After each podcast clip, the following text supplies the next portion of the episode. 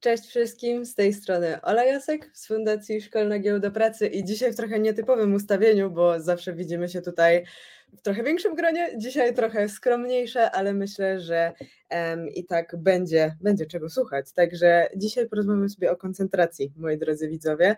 E, przygotowałam nam prezentację, którą postaram się Wam teraz udostępnić. O, powinna być widoczna.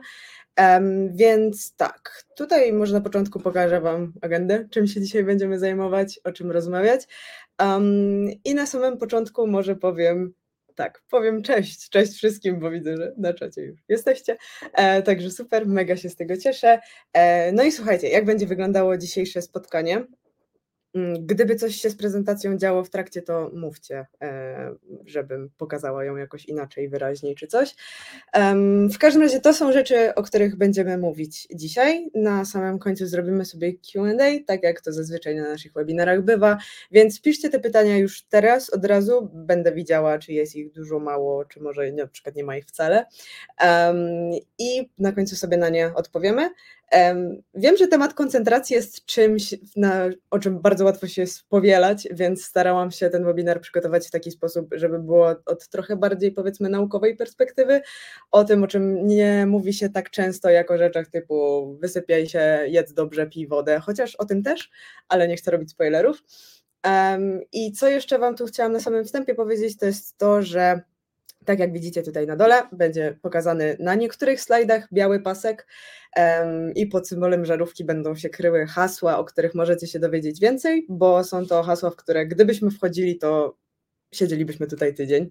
Także nie chcę po prostu wchodzić w te tematy, a uważam, że są mega ciekawe, e, dlatego zdecydowałam się je Wam e, troszkę tak zasygnalizować, żebyście sobie w wolnym czasie mogli coś o nich więcej poczytać. I jeszcze jedna inf informacja jest taka, że aha, no i jeszcze symbol książki, to jest y, o czym, skąd brać wiedzę.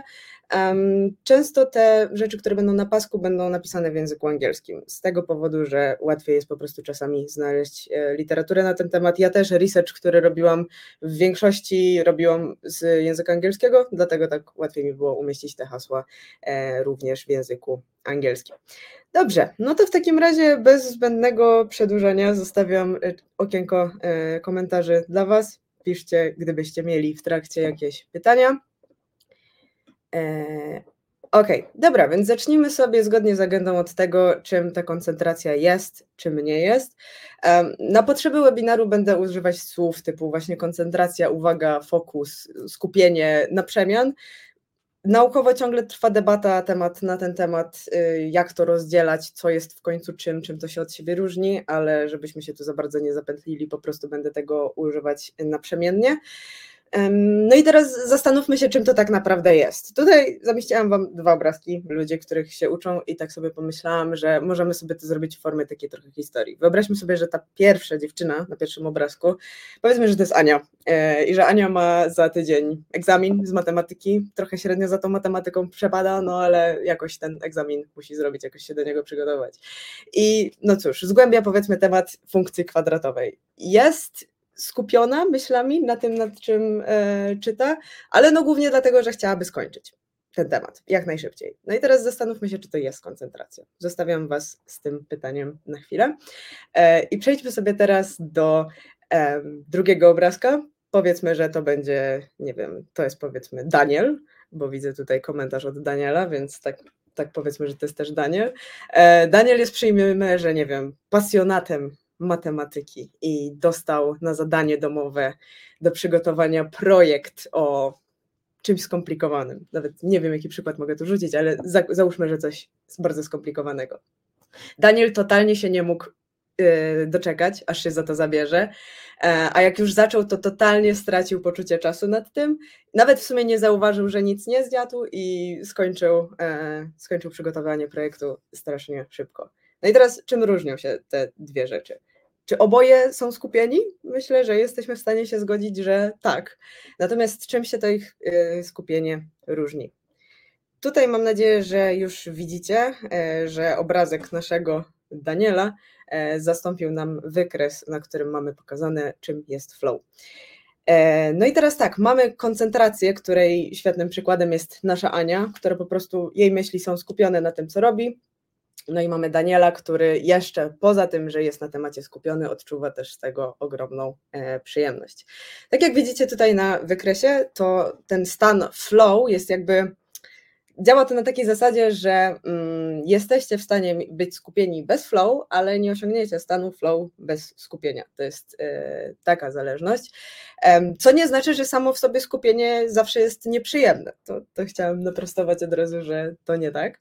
E, natomiast czym to flow jest? E, tak jak możecie sobie tutaj na tym wykresie zobaczyć, to jest taki idealny balans pomiędzy stanem takiego mm, znudzenia, a znowu takiego zbyt dużego pobudzenia, które wręcz zahacza o jakąś, e, powiedzmy, niepokój.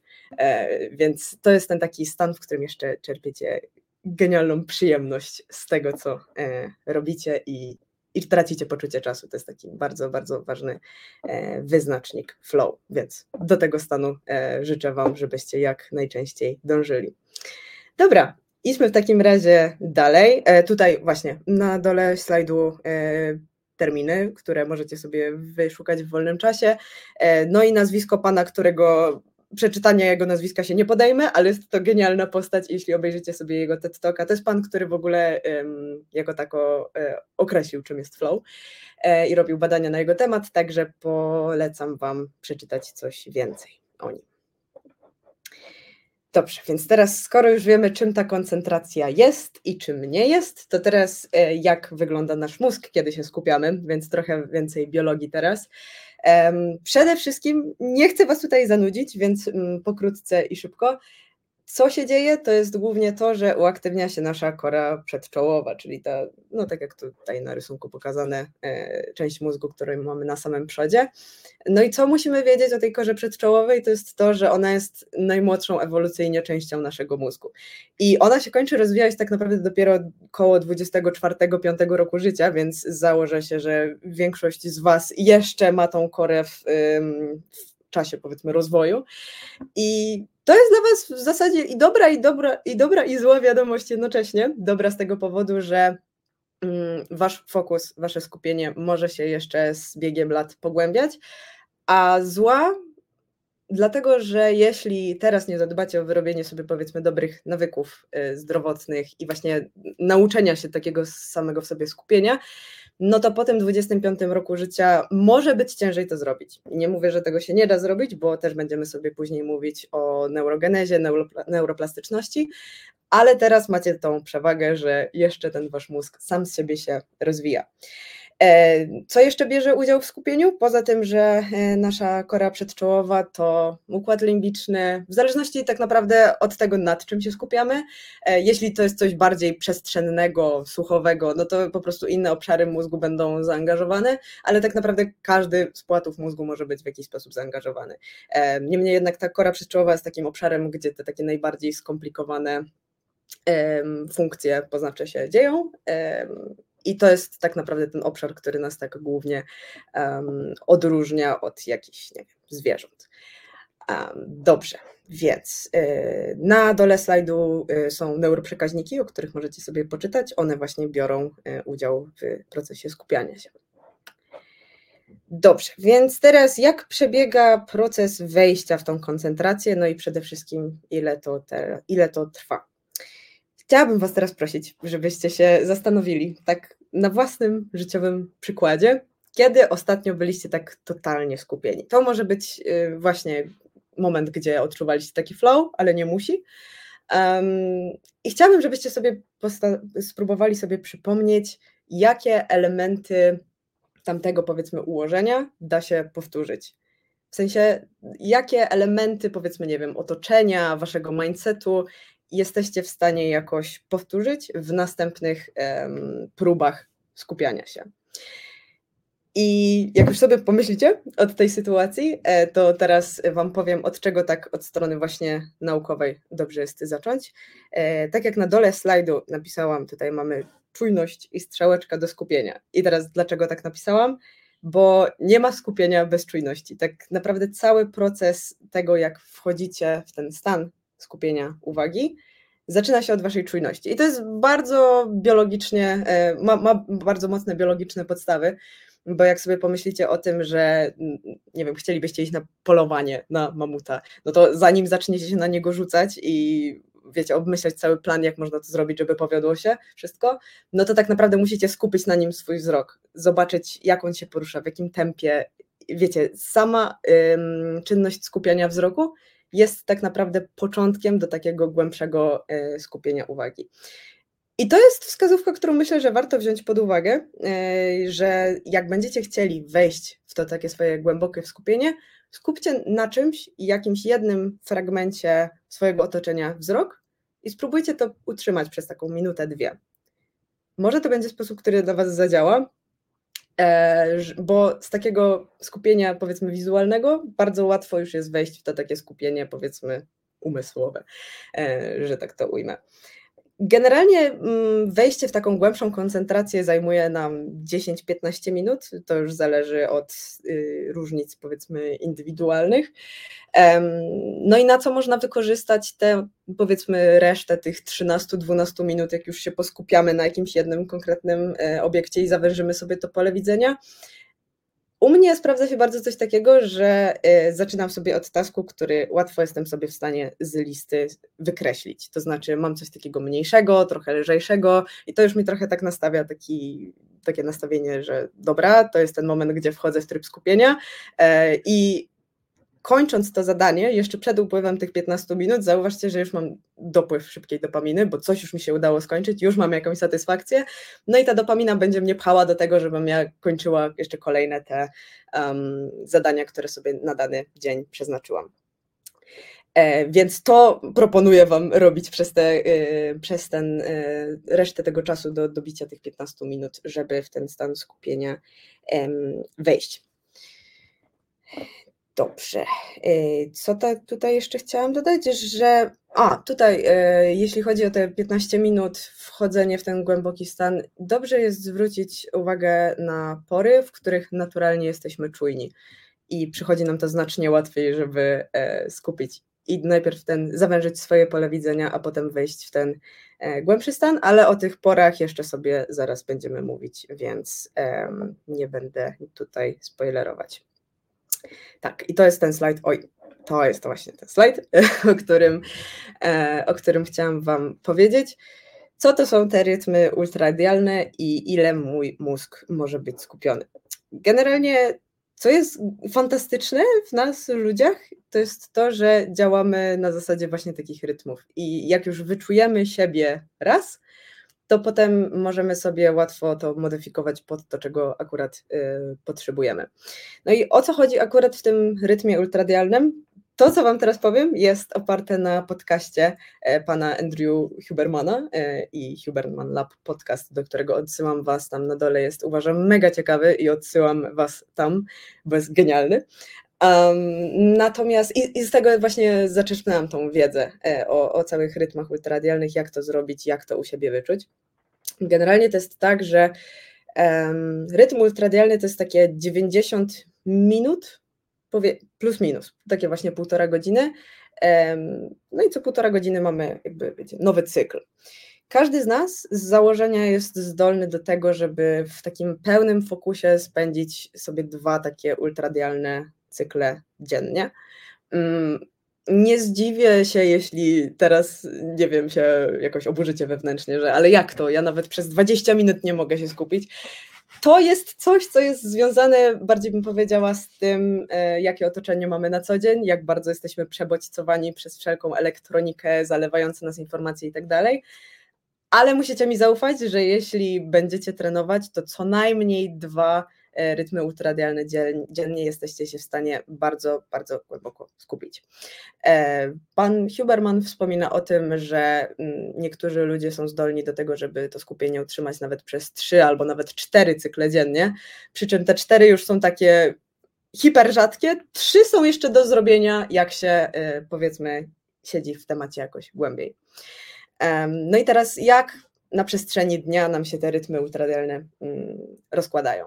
Zacznijmy od tego, że nawet nasz sen jest regulowany tym cyklem e, i cała tak naprawdę sprawa rozchodzi się o kortyzol, o to, jak nasz organizm radzi sobie z wydzielaniem kortyzolu.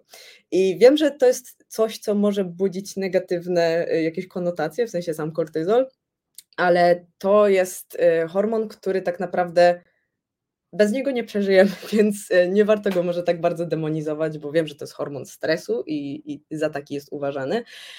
Ale gdyby nie właśnie kortyzol, nie mielibyśmy takiego pobudzenia z samego rana, które właśnie możemy sobie wyłapać i wykorzystać do tego, żeby gładziutko sobie do stanu głębokiego skupienia e, wejść. Więc po przebudzeniu, co, co myślę, że warto jest zrobić, w taki normalny dzień, gdzie wiecie, wyspaliście się, wszystko jest ok, e, wyczuć moment, kiedy po samym przebudzeniu jesteście najbardziej czujni, taki zastrzyk energii, i to jest właśnie ten moment, gdzie zaczyna się was, wasz e, cykl ultradialny.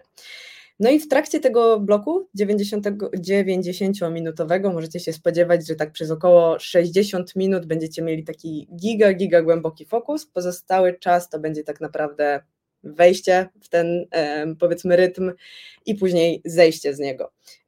Ale uważam, że w 60 minut i tak całkiem sporo jesteście w stanie zrobić, więc, e, więc warto się wtedy po prostu nie rozpraszać jakimiś zewnętrznymi e, rzeczami tylko skupić się na tym, co macie robić, bo wtedy właśnie ta wasza neuroplastyczność jest e, największa. O tym sobie jeszcze dalej powiemy.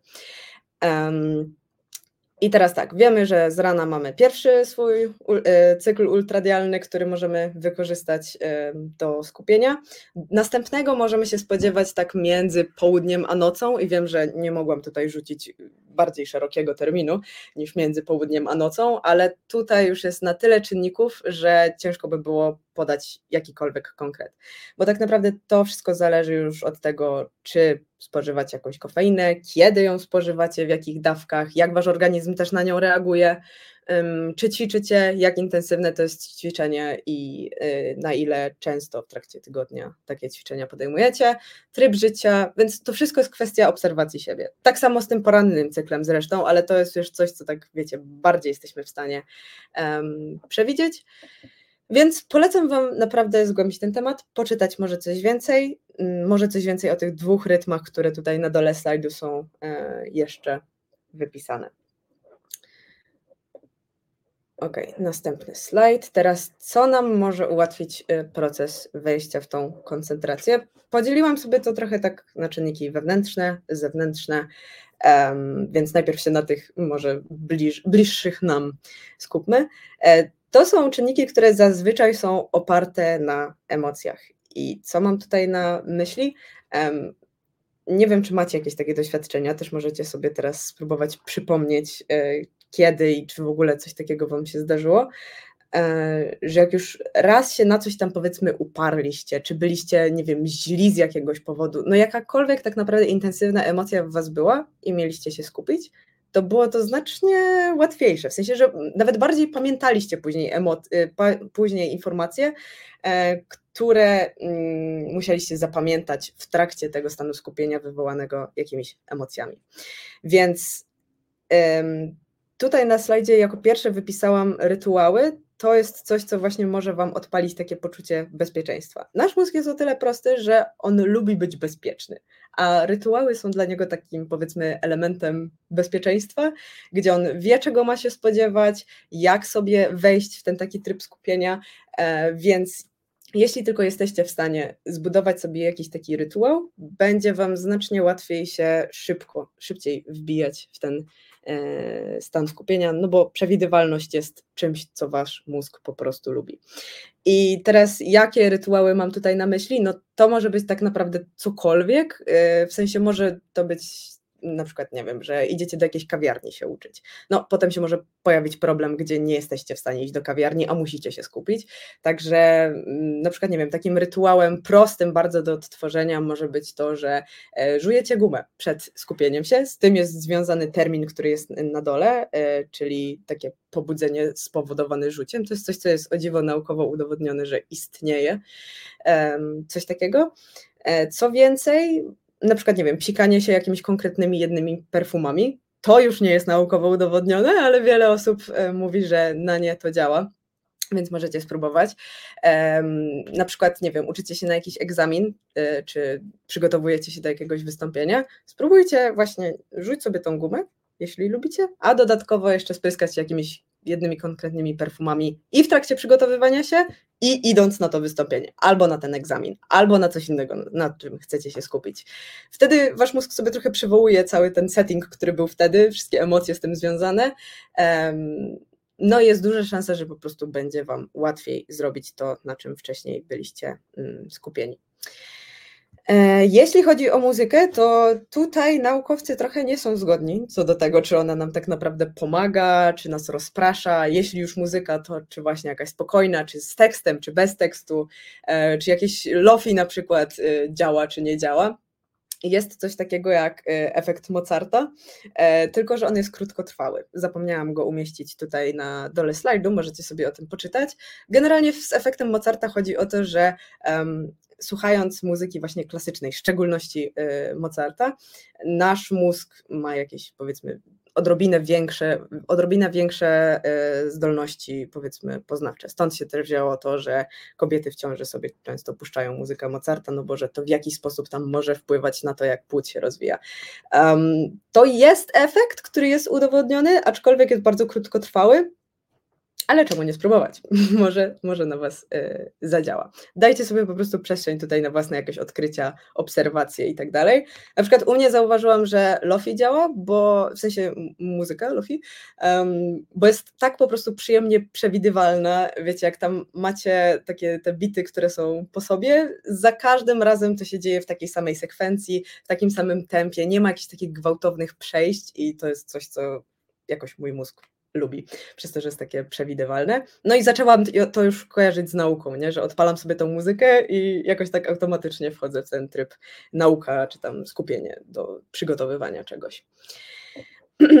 Teraz tak, wizualizacje. Y, co tutaj miałam na myśli, to jest to, że może kojarzycie z TikToka, Instagrama, jakieś dziewczyny, albo zresztą nie tylko dziewczyny, ale tak w większości się spotykałam, że w większości dziewczyny jakoś nagrywały te TikToki, e, gdzie na przykład robią sobie taki cały dzień powiedzmy z nauką i cały ich nastrój, wszystko co robią jest powiedzmy podporządkowane jakiemuś jednemu motywowi, na przykład jakiemuś właśnie Dark Academia, czy na przykład, nie wiem, nauka na Hogwarcie, Harvardzie, gdziekolwiek tak naprawdę e, i wizualizują sobie, że one są w tej jednej konkretnej i jakby um, przyporządkowują sobie wszystkie powiedzmy cechy osobowości osoby, która miałaby się w tamtym otoczeniu znaleźć. Czy to działa? No niektórych na pewno. Jeśli znajdziecie sobie jakieś takie właśnie otoczenie, które, um, czy właśnie taki motyw, który dla Was jest jakoś wyjątkowo um, ciekawy, to polecam spróbować. E, wizja nagrody warto się nagradzać za to skupienie. W sensie nie mówię tutaj o jakichś nagrodach typu, nie wiem, skupiłem się przez godzinę, to teraz przez pół godziny będę oglądać TikToki i na następną godzinę wrócę z powrotem się uczyć. Nie wiem, czy to jest najlepsza nagroda. W sensie, może pod koniec dnia definitywnie zadziała. Um, ani też, czy warto się nagradzać na przykład, nie wiem, jakimś dobrym jedzeniem. No to już jest temat na jakiś oddzielny podcast, czym się warto um, nagradzać. Um, ale jakieś takie małe przyjemności, myślę, że nigdy nikomu nie zaszkodzą, a na pewno Was zmotywują do tego, żeby częściej e, wracać do takiego skupienia.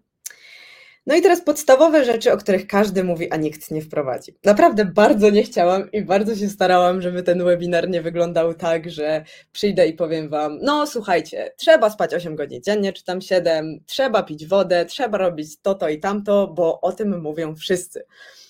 I wszyscy sobie zdajemy sprawę, że o tym mówią wszyscy, a zauważcie, jak jednak nikt tego nie wprowadza. I chciałam to tutaj bardzo wyraźnie zaznaczyć, zanim przejdę do tego następnego slajdu o tych y, zewnętrznych czynnikach. Bo jeśli nie opanujecie tych właśnie takich wewnętrznych albo zewnętrznych, podstawowych, o których mówię teraz, że tam na przykład, nie wiem, Mm, wyrzuć rozpraszacze czy coś tam, no nie? To jest rzecz, którą jesteśmy, jesteście w stanie totalnie łatwo skontrolować, zanim jeszcze zaczniecie wdrażać powiedzmy jakieś środki farmakologiczne, no nie? Um, więc od tego dobrze jest zacząć i właśnie to, co jest ciekawe, to zastanówcie się, ile razy ktoś wam mówił, żeby właśnie, nie wiem, pić tą wodę, dobrze się odżywiać, czy coś tam, a wy mieliście takie, dobra, o tym już słyszałem, nie będę tego wprowadzać, nie? A potem się dziwimy wszyscy, że ale jak to nie mogę się skupić? No, wszyscy o tym mówią, tak? Kwestia tylko tego, żeby naprawdę zastanowić się nad tym, czy ja tego, czy to po mnie tak nie spływa i czy jestem w stanie jakoś to do swojego życia wdrożyć. Jak już nam się uda zastosować te rzeczy, o których tutaj na tym slajdzie, no to mamy też czynniki zewnętrzne, czyli wszelkiego typu farmakologiczne środki, do których również można się uciekać, e, ale wiadomo, że tamte wewnętrzne to jest coś, co jesteście w stanie łatwiej i mniej inwazyjnie mm, do swojej rutyny wprowadzić. No i teraz tak, wypisałam tutaj słynną, wszystkim znaną kofeinę, bohaterkę wszystkich egzaminów. Środki nootropowe, czyli prokognitywne i nikotyna, której wątek myślę będzie w miarę, w miarę ciekawy. E, no i teraz o co mi chodzi? Mm, tutaj będę mówić szczególnie mm, na przykładach osób zdrowych, bo wiadomo, że jeśli mamy kogoś, y, kto ma jakieś ADHD, inne powiedzmy zaburzenia skupienia uwagi czy coś, to to w ogóle nie jest ten przypadek, o którym tutaj będę mówić. Bo same leki na ADHD tak naprawdę, one jakby są oparte o amfetaminę i one same w sobie pobudzają czujność. I to jest myślę tutaj ciekawe w kontekście tego, co mówiłam Wam wcześniej, że nie ma skupienia bez czujności, to właśnie u osób z ADHD na takiej zasadzie to ma prawo działać, te leki, że jako, że one są oparte na tej amfetaminie, na tej dekstroamfetaminie, czymkolwiek tak naprawdę, ta substancja ma po prostu podbić ich czujność, żeby było łatwiej wejść e, w stan już takiego głębszego skupienia. Z tym, że czy to teraz znaczy, że zachęcam Was do brania amfetaminy, szczególnie w jakichś nieregulowanych medycznie warunkach? No, absolutnie nie. Poza tym, że jest to y, absolutnie, nie powinnam w żaden sposób tego polecać, to, to nie jest tak, że jeśli weźmiecie sobie powiedzmy taki właśnie Aderal, ten lek na ADHD, to nagle Wasze po prostu performance, przepraszam za anglicyzmy, się polepszy, mm, bo ta, te substancje wpływają tylko na poczucie czujności. To znaczy, możecie być czujni, ok, ale jeszcze nic z tym nie zrobić. Także to nie jest tak, że od razu weźmiecie sobie Adderall, e, nawet nie mając ADHD i od razu zaczniecie działać lepiej. No nie, szansa jest po prostu na to, że um, łatwiej Wam będzie utrzymać tą czujność. Więc to jeśli chodzi o rzeczy, które nie są tutaj wypisane. E, natomiast jeśli chodzi o kofeinę, to wyczytałam, że 50 do 100 mg kofeiny jest taką dawką, w której jesteśmy w stanie, ona faktycznie nam podbije tą naszą czujność i przez to łatwiej nam będzie później wejść w tryb skupienia. No i teraz y, możecie się zastanawiać, no dobra, nic mi te cyferki nie mówią, te 50-100 mg. To jest mniej więcej tyle, ile ma szklanka zielonej herbaty. Ona ma tak 50 mg. E, shot espresso ma 100 mg, a taka średnia, powiedzmy średni kubek kawy będzie miał 150-250 mg. No i właśnie teraz, co tu jest na przykład z energetykami, no bo one mają o wiele więcej tej kofeiny i czy to znaczy, że zawsze będą działać lepiej? No nie, z tego powodu, że jak trochę tej, za dużo tej kofeiny naraz sobie przyjmiemy, to możemy mieć efekt odwrotny do zamierzonego tak naprawdę, bo zamiast się skupić, będziemy mieli niepokój, który no, po prostu nie pozwoli nam wejść w stan, w którym chcemy się znaleźć, czyli to skupienie. No i teraz, czym są te środki nootropowe, yy, prokognitywne? To są środki, o których polecam Wam poczytać więcej, bo sama do niedawna nie wiedziałam, że coś takiego istnieje. Um, to są środki, dzięki którym wasz mózg, nawet właśnie osoby powiedzmy bez ADHD, będzie w stanie się lepiej e, skupiać. Nie jestem tutaj pewna, więc nie chcę was w błąd wprowadzać, ale wydaje mi się, że czytałam, że właśnie ten Adderall jest środkiem mm, nootropowym, prokognitywnym. E, no i to działa na zasadzie, że po prostu chwilowo poprawia te wasze funkcje poznawcze. Natomiast jeśli chodzi o nikotynę, to tutaj znowu, tak jak z przykładem z amfetaminą, to absolutnie nie chcę zabrzmieć tak, że teraz Wam powiem, że fajnie jest wyjść na papierosa przed nauką czy przed próbą skupiania się, ale nikotyna sama w sobie jako substancja jest stymulantem jednak, co znaczy, że ona Wasze neurony będzie pobudzała i wszystkie procesy, które się tam, które się tam dzieją. E, tylko, że y, klucz tutaj jest taki, że tej nikotyny jeśli chodzi o skupienie, najlepiej by było, żeby było tak powiedzmy jedna piąta papierosa to jest ilość, która naukowo została udowodniona, że jest w stanie przynieść taki, e, takie ułatwienie skupienia. No ale znowu, czy to znaczy, że warto palić papierosy, żeby się skupiać? Myślę, że znacznie łatwiej jest e, podjąć te akcje, o których mówiłam wcześniej. No bo zastanówmy się, jeśli nie mamy na tyle jakiejś tam silnej woli e, i chęci do tego, żeby trenować to skupienie i stosować te wszystkie poprzednie chwyty, triki, to czy będzie nam łatwo potem się pożegnać z nikotyną? tu już wchodzą w grę, wiecie, trochę inne mechanizmy, trochę może trudniejsze do zwalczenia, więc jeśli tej siły woli nam brakuje na takim podstawowym bardziej poziomie, no to tym bardziej nie warto się pchać w ten, którym już trudniej może być nam sobie poradzić. Ok, teraz co na pewno nam nie ułatwi wejścia w koncentrację? Oj, nie ten slajd. O. Um, więc tutaj kilka słów o rozpraszaczach, co nas może rozpraszać. Tak samo jak rzeczy, które mogły nam poprawiać koncentrację, podzieliliśmy sobie na czynniki zewnętrzne i wewnętrzne, tak samo możemy zrobić z rozpraszaczami. Więc zacznijmy sobie od tych rozpraszaczy wewnętrznych. To jest wszystko to, co się dzieje w waszej głowie. E, czyli każda po prostu randomowa myśl, która przemyka Wam przez głowę wtedy, kiedy próbujecie się skupić.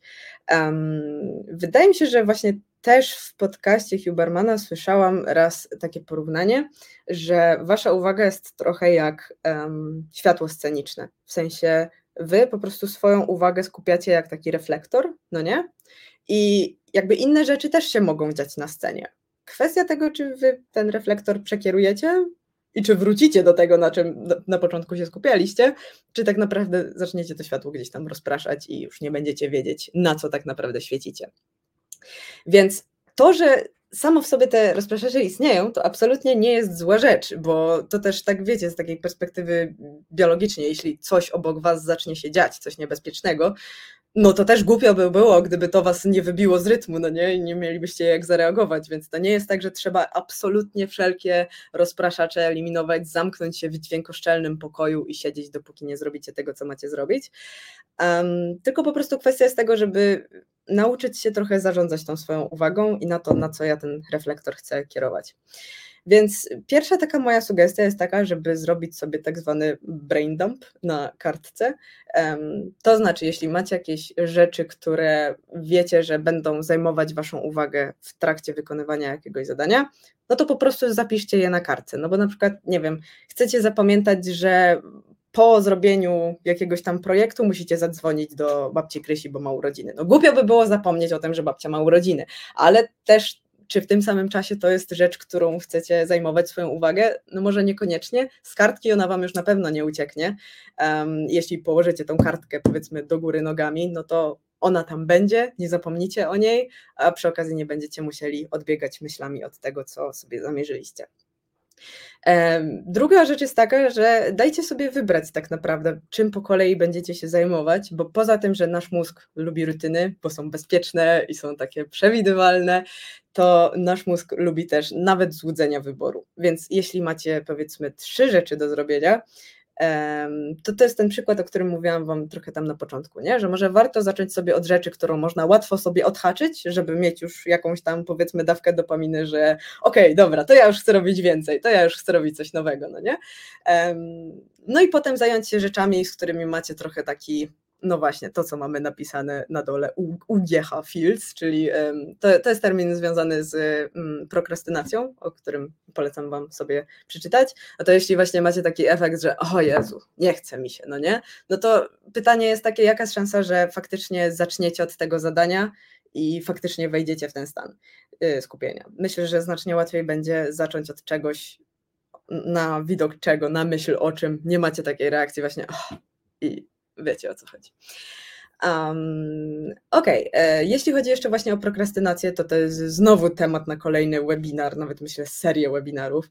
Um, więc co tutaj myślę, że warto powiedzieć, to jest to, żeby po prostu nie dopuszczać do tych stanów takiego, o Boże, o nie, nie chce mi się, no nie?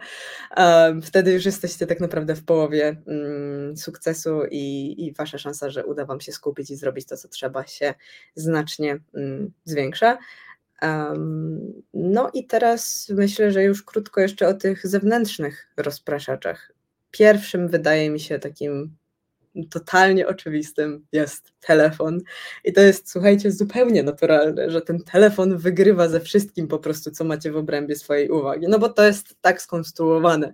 Setki ludzi siedzą dziennie nad mm, tym, jak mogą sprawić, żeby powiedzmy algorytm bardziej przykuł Waszą uwagę, żeby zabrał Wam więcej czasu, więc to, że to działa, to jest sukces tamtych ludzi, jakby o to im właśnie wszystkim chodzi. E, także to jest totalnie oczywiste, że telefon zawsze wygra z obiektami waszej koncentracji, jeśli dacie sobie, e, jeśli sobie na to pozwolicie. No bo bądź co bądź, skupianie się jednak nie jest taką naszą naturalną czynnością i wymaga, w sensie jest naturalną, ale chodzi mi o to, że wymaga jednak naszej energii, no nie, jakiegoś takiego właśnie poświęcenia i trochę wypycha nas zazwyczaj ze strefy komfortu, no bo no, mogę sobie przeglądać TikToczki, prawda, e, więc e, ważne, żeby ten telefon po prostu albo wyrzucić spokojnie, co na Was działa najbardziej. E, równie dobrze możecie sobie zainstalować jakąś aplikację typu właśnie Forest. Nie chcę zrobić lokowania produktu, ale Zobaczcie, jak takie e, aplikacje też działają na emocjach, w sensie sadzicie sobie powiedzmy drzewko, które ma sobie tam rosnąć przez godzinę jeśli będziecie przeglądać social media, to wasze drzewko e, zwiędnie. No i czy to też nie jest granie na waszych emocjach? No oczywiście, że jest, więc równie dobrze, jeśli nie chcecie płacić za takie aplikacje albo w ogóle z nich korzystać, no to sami sobie możecie wymyślić jakiś taki scenariusz, um, wyobrazić go sobie i spróbować podziałać w taki sposób. Więc takie aplikacje myślę, że fajna kwestia do przetestowania. No i na przykład zmienianie kolorystyki na, w telefonie na czarno-biały, na czarno-biały. To jest też taki hack, który trochę nam działa na biologię naszego mózgu, e, że po prostu no, mamy mniej dopaminy z przeglądania tego telefonu, bo nie mamy wiecznie migających kolorków, tylko jednak jak już, jak już jest wszystko czarno-białe, to jest większa szansa, że nam się to szybko znudzi, więc e, polecam spróbować. Slajd następny, czyli czy zdolności do koncentracji można zwiększyć i jak to zrobić? Tak jak mówiłam, jesteśmy w o tyle komfortowej sytuacji, będąc w wieku powiedzmy licealno-studenckim, że te nasze mózgi jeszcze do końca się rozwijać nie skończyły, więc nasze zdolności właśnie do tej neurogenezy, ta neuroplastyczność jest znacznie większa niż powiedzmy u takich seniorów i znacznie łatwiej sobie wyrobić nawyki nawet teraz, niż powiedzmy będzie nam to zrobić za 10 lat. E, I teraz o co chodzi z tą neurogenezą? Neurogeneza to jest po prostu to, jaką my naturalnie mamy zdolność do tego, że nasze neurony przez jakby nasze życie um, tworzą się, cały czas tworzą się nowe, tworzą się nowe połączenia między neuronami i tak dalej. A ta neuroplastyczność to jest właśnie zdolność do tego, że ten mózg jest w stanie się zmieniać jakby wiecie, że to, że coś tam robiliście nie tak przez ostatnie 10 lat z tym skupieniem, to nie znaczy, że jeszcze wszystko jest przegrane. Ten nasz mózg jest o tyle plastyczny i jest na tyle niesamowity, że nawet były przypadki, że jeśli jest uszkodzony, no tak po prostu, wiecie, mechanicznie jakoś uszkodzenie tego mózgu, to zdarzało się tak, że ten mózg był sobie w stanie z tym poradzić i wypracować jakieś takie, wiecie, właśnie nowe ścieżki, żeby trochę obejść to, co zostało mu zniszczone, jakie połączenia zostały, zostały przerwane. Także jeśli w takich ekstremalnych przypadkach jest to możliwe, to bardzo głęboko wierzę, że w Waszym również takie będzie. Um, następne hasło, które tutaj mamy, czyli opóźniona gratyfikacja.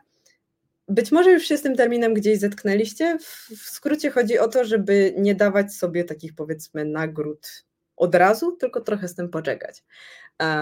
Typu na przykład wpada mi myśl do głowy, muszę sprawdzić Instagrama. Poczekaj, daj sobie te 10 minut. Jest szansa, że w trakcie o tym zapomnisz. No i potem, jak wejdziesz na tego Instagrama, no to już w jakiś sposób sobie opóźniłeś tą gratyfikację, o którą twój mózg tak bardzo krzyczał i tak bardzo się jej domagał. I dlaczego to jest ważne? Bo to nie dotyczy się tylko tej jednej działki skupienia, ale też yy, naukowo jest to udowodnione, że ludzie, którzy mają większą zdolność do takiej właśnie takiego opóźniania sobie gratyfikacji, znacznie łatwiej jest im i jakieś pokonywać jakieś takie życiowe przeszkody, kłopoty, wchodzić w relacje, naprawiać te relacje. Generalnie jak y, poćwiczycie takie mm, opóźnianie tej swojej gratyfikacji, to zobaczycie, że naprawdę na wielu polach życia wszystko robi się prostsze. E, z tym, że jest to proces, który no jest trudny, no bo z założenia ma, takie by, ma taki być, ale no jak wychodzimy z tej naszej strefy komfortu, no to um, to jest tak naprawdę taka nagroda za ten nasz trud, tak bym to ujęła. Neurobik, co to tak naprawdę jest? Może się zetknęliście w jakimś, nie wiem, App Store, sklepie Playa z jakimiś e, aplikacjami typu ćwicz swój mózg albo jakieś, nie wiem, właśnie takie książeczki z serii jakieś ćwicz swój mózg, jakieś ćwiczeniówki i wszystko. No i pytanie, czy to działa i czy to jest w stanie zwiększyć zdolność do naszej koncentracji? Na pewno jest, z tym, że to wygląda trochę tak jak z testami na IQ. W sensie chodzi mi tutaj o to, że jeśli ćwiczycie robienie testów na IQ, no to siłą rzeczy po jakimś czasie będziecie w tej działce lepszy, lepsi. Ale czy to znaczy, że wasze IQ się poprawiło? Mm, być może, ale jest bardzo duża szansa, że jesteście po prostu lepsi w wykonywaniu tej jednej konkretnej czynności, no nie? Więc też jak na przykład robicie jakąś mm, gracie w Tetrisa, no nie? To czy to znaczy, że wasza, wasze powiedzmy, nie wiem, zdolności przestrzenne nagle są lepsze? Być może, ale ze szczególnym tym takim naciskiem na to jedno konkretne granie w Tetrisa. No nie? Zaraz się może okazać, że dostaniecie jakieś inne e, zadanie, właśnie na wyobraźnię przestrzenną, czy no, coś takiego, i okaże się, że wcale ta wasza zdolność się mm, nie poprawiła. Um, ale czy warto? No myślę, że jak macie oglądać TikToka, robić krzyżówki, no to myślę, że warto. Zawsze coś nowego, zawsze coś e, bardziej wymagającego dla naszego mózgu. Ciekawa jeszcze rzecz tutaj jest taka, że mm, czytałam badanie, w którym było powiedziane, że gry komputerowe w pierwszej osobie e, są w stanie poprawiać nasze zdolności do koncentracji. E, I w pierwszej osobie mam tu na zasadzie jakieś wyścigi, wiecie, jakieś może nawet strzelanki czy coś. Głównie dlatego, że łapiecie, jakby jest znacznie lepszy czas reakcji. No nie? I, i, I też właśnie wracamy do tego, co było na samym początku. Jeśli gracie w wyścigi, gracie w strzelanki, skupiacie swój wzrok, zawężacie swoje pole widzenia. I to jest właśnie ten pierwszy krok do koncentracji, o którym już któryś raz Wam się staram powiedzieć i bardzo podkreślić. Nie wręczaj się technologią. Chodzi mi tutaj o to, że jest dużo takich momentów w naszym życiu, gdzie próbujemy sobie coś przypomnieć, ale mamy takie, a dobra, nie będę się męczyć, sprawdzę w Google, nie? No i, i, pytanie, czy zawsze warto jest to robić, czy może jednak wzmacniać sobie te swoje sieci neuronalne i trochę ten mózg yy, ćwiczyć. Wiadomo, że jeśli to jest coś, czego totalnie nie wiecie, no to warto to w Google sprawdzić, no bo w taki sposób nabywamy nową wiedzę, ale jeśli to jest coś, że na przykład, nie wiem, próbujecie sobie przypomnieć numer mieszkania przyjaciółki, no to może skojarzyć to na jakiś inny sposób, trochę ten mózg jakoś sobie pobudzić. I ostatni punkt tego slajdu, czyli technika y, czyni zawodnika. Y, zapoznajcie się z tym, co na dole jest napisane. Ja się tylko szybko napiję. Dobra, przepraszam, już jestem, bo mi trochę w gardle zaschło. E, na dole wypisane są część technik, powiedzmy, nauki, e, które jakoś tam jest zaliczane do bardziej tych takich aktywnych sposobów na naukę. No i właśnie, ta technika czyni zawodnika to tak w gruncie rzeczy, w większości mam na myśli sytuacje, gdzie musimy się czegoś nauczyć. No bo jeśli będziemy ciągle iść, powiedzmy, przez jakiś tekst, czytać go, e, nawet w żaden sposób nie podkreślać, nie podejmować żadnej interakcji z tym tekstem na zasadzie, żeby się zastanowić, że hmm, dlaczego tak jest, hmm, jak to w ogóle do tego dochodzi, jak ja mogę sobie to poukładać w głowie, no to bardzo duża szansa, że to, na czym się skupiamy, nie będzie to najefektywniejsza, powiedzmy, sesja właśnie nauki. A te metody, które tu na dole napisałam, są o tyle ciekawe, że um, pobudzają was, w sensie nie da się ich zrobić bez takiego właśnie zmuszania tego swojego mózgu do działania, więc polecam wam to sprawdzić. E, dobra, następny slajd już sobie klikam. No i teraz ostatnie pytanie. Kiedy odpuścić? No bo powiedzieliśmy sobie już o tej granicy 15 minut, że to jest ten czas, którego potrzebujemy tak naprawdę, żeby w tą koncentrację głębszą wejść. No ale pytanie, czy zawsze jesteśmy do tego zdolni? No nie, szczególnie jeśli um, mamy rzeczy typu jesteśmy niewyspani, jesteśmy totalnie zestresowani czymś i utrudnia nam to po prostu skupienie w zupełnie, nie jesteśmy w stanie tego wyrzucić na kartkę, jakoś tego, nie wiem, przemedytować, przemyśleć. Czasami po prostu się nie da. I to też chciałabym, żebyście sobie e, zakodowali, że to nie jest tak, że jeśli po tych 15 minutach próbowania i skupiania tego wzroku nawet, próbowania jakichś innych technik, to nie wyjdzie, no to, że wy jakoś w ogóle jesteście, nie wiem, mm, wasz mózg jest niezdolny do skupienia. No nieprawda. Um, warto się tutaj zastanowić wtedy nad przyczyną, że okej, okay, widzę, że nie mogę się skupić, dlaczego się nie mogę skupić? Um, czy jest to coś, nad czym jestem w stanie teraz zapanować, czy po prostu to nie jest ten dzień na to moje skupienie? Bo też to, co jest tutaj ważne, to myślę, że to, że siła woli jest tak naprawdę limitowanym naszym zasobem. Ona się powiedzmy każdego dnia tam jakoś odbudowuje i odnawia, ale po prostu nie wincie sobie, jeśli pewnego dnia po prostu jej nie macie. To może znaczyć, że po prostu już tą siłę woli na coś zużyliście. Na przykład, nie wiem, na jakiś bieg w deszczu, a się spieszyliście, no nie? No to już jest coś, co jednak was wytrąca z równowagi, jakoś tam waszą siłę psychiczną trochę zmniejsza, no i nic dziwnego, że potem może być się trudniej skupić. A, dobrze, teraz QA, więc jeśli macie jakieś pytania, to yy, nie wahajcie się teraz na czacie yy, uaktywnić. E, ja tutaj Wam w międzyczasie jeszcze zaraz puszczę jeden slajd, gdybyście się chcieli zastanowić nad e, pytaniem, a jeśli nie, no to możecie je zawsze nam wysłać na e, DM-y do Szkolnej Giełdy Pracy czy Studenckiej Giełdy Pracy. Odbierzemy oba i po prostu postaram się na to jakoś odpowiedzieć na tyle, na ile potrafię. E, a w czasie, w którym zastanawiacie się nad tym QA, to pokażę Wam tutaj taki kod QR. To jest krótka ankietka, która jest zupełnie wysiłkoodporna, w sensie obiecuję Wam, że nie będziecie musieli się bardzo tam wysilać, żeby ją wypełnić. Ona nam po prostu pozwala um, udoskonalać jakoś te nasze webinary, poprawiać ich jakość. I zawiera w sobie dosłownie cztery pytania, które trzeba kliknąć kropkę, z którą się zgadzacie, więc żadnych pytań otwartych, żadnych przemyśleń, cztery kropki do kliknięcia, 30 sekund. I jest po sprawie, a nam naprawdę dużo to da. Dobrze, chciałam wracać do slajdów z QA, ale widzę, że na czacie nic mi się nie pojawiło, co może i nawet lepiej, bo mo może było na tyle jasne, że, e, że nie ma żadnych e, pytań. Dobra, no to w takim razie tutaj krótki slajd z bibliografią. Na tych badaniach opierałam to wszystko, o czym Wam teraz e, opowiadałam. Chętnie się podzielę, bo jeszcze tam kilka mam schowanych gdzieś tam linków. Gdyby kogoś z Was jakiś temat szczególnie zainteresował, to możecie pisać na Szkolną Giełdę Pracy i chętnie się linkaczami podzielę. No i wydaje mi się, że na dzisiaj to tyle, więc jeśli nie macie żadnych pytań, to bardzo Wam serdecznie dziękuję za skupianie swojej uwagi na, moim, na mojej prelekcji przez te 48 minut. Mam nadzieję, że czegoś ciekawego się dowiedzieliście. A jeśli macie na to chęci i ochotę, to zapraszam na LinkedIna. Bardzo chętnie się dodam e, do sieci. I wydaje mi się, że na dzisiaj to tyle. Także serdecznie Wam dziękuję za obecność, za wszystko i do zobaczenia na kolejnych webinarach Fundacji Szkolna Giełda Pracy. Dzięki i do zobaczenia.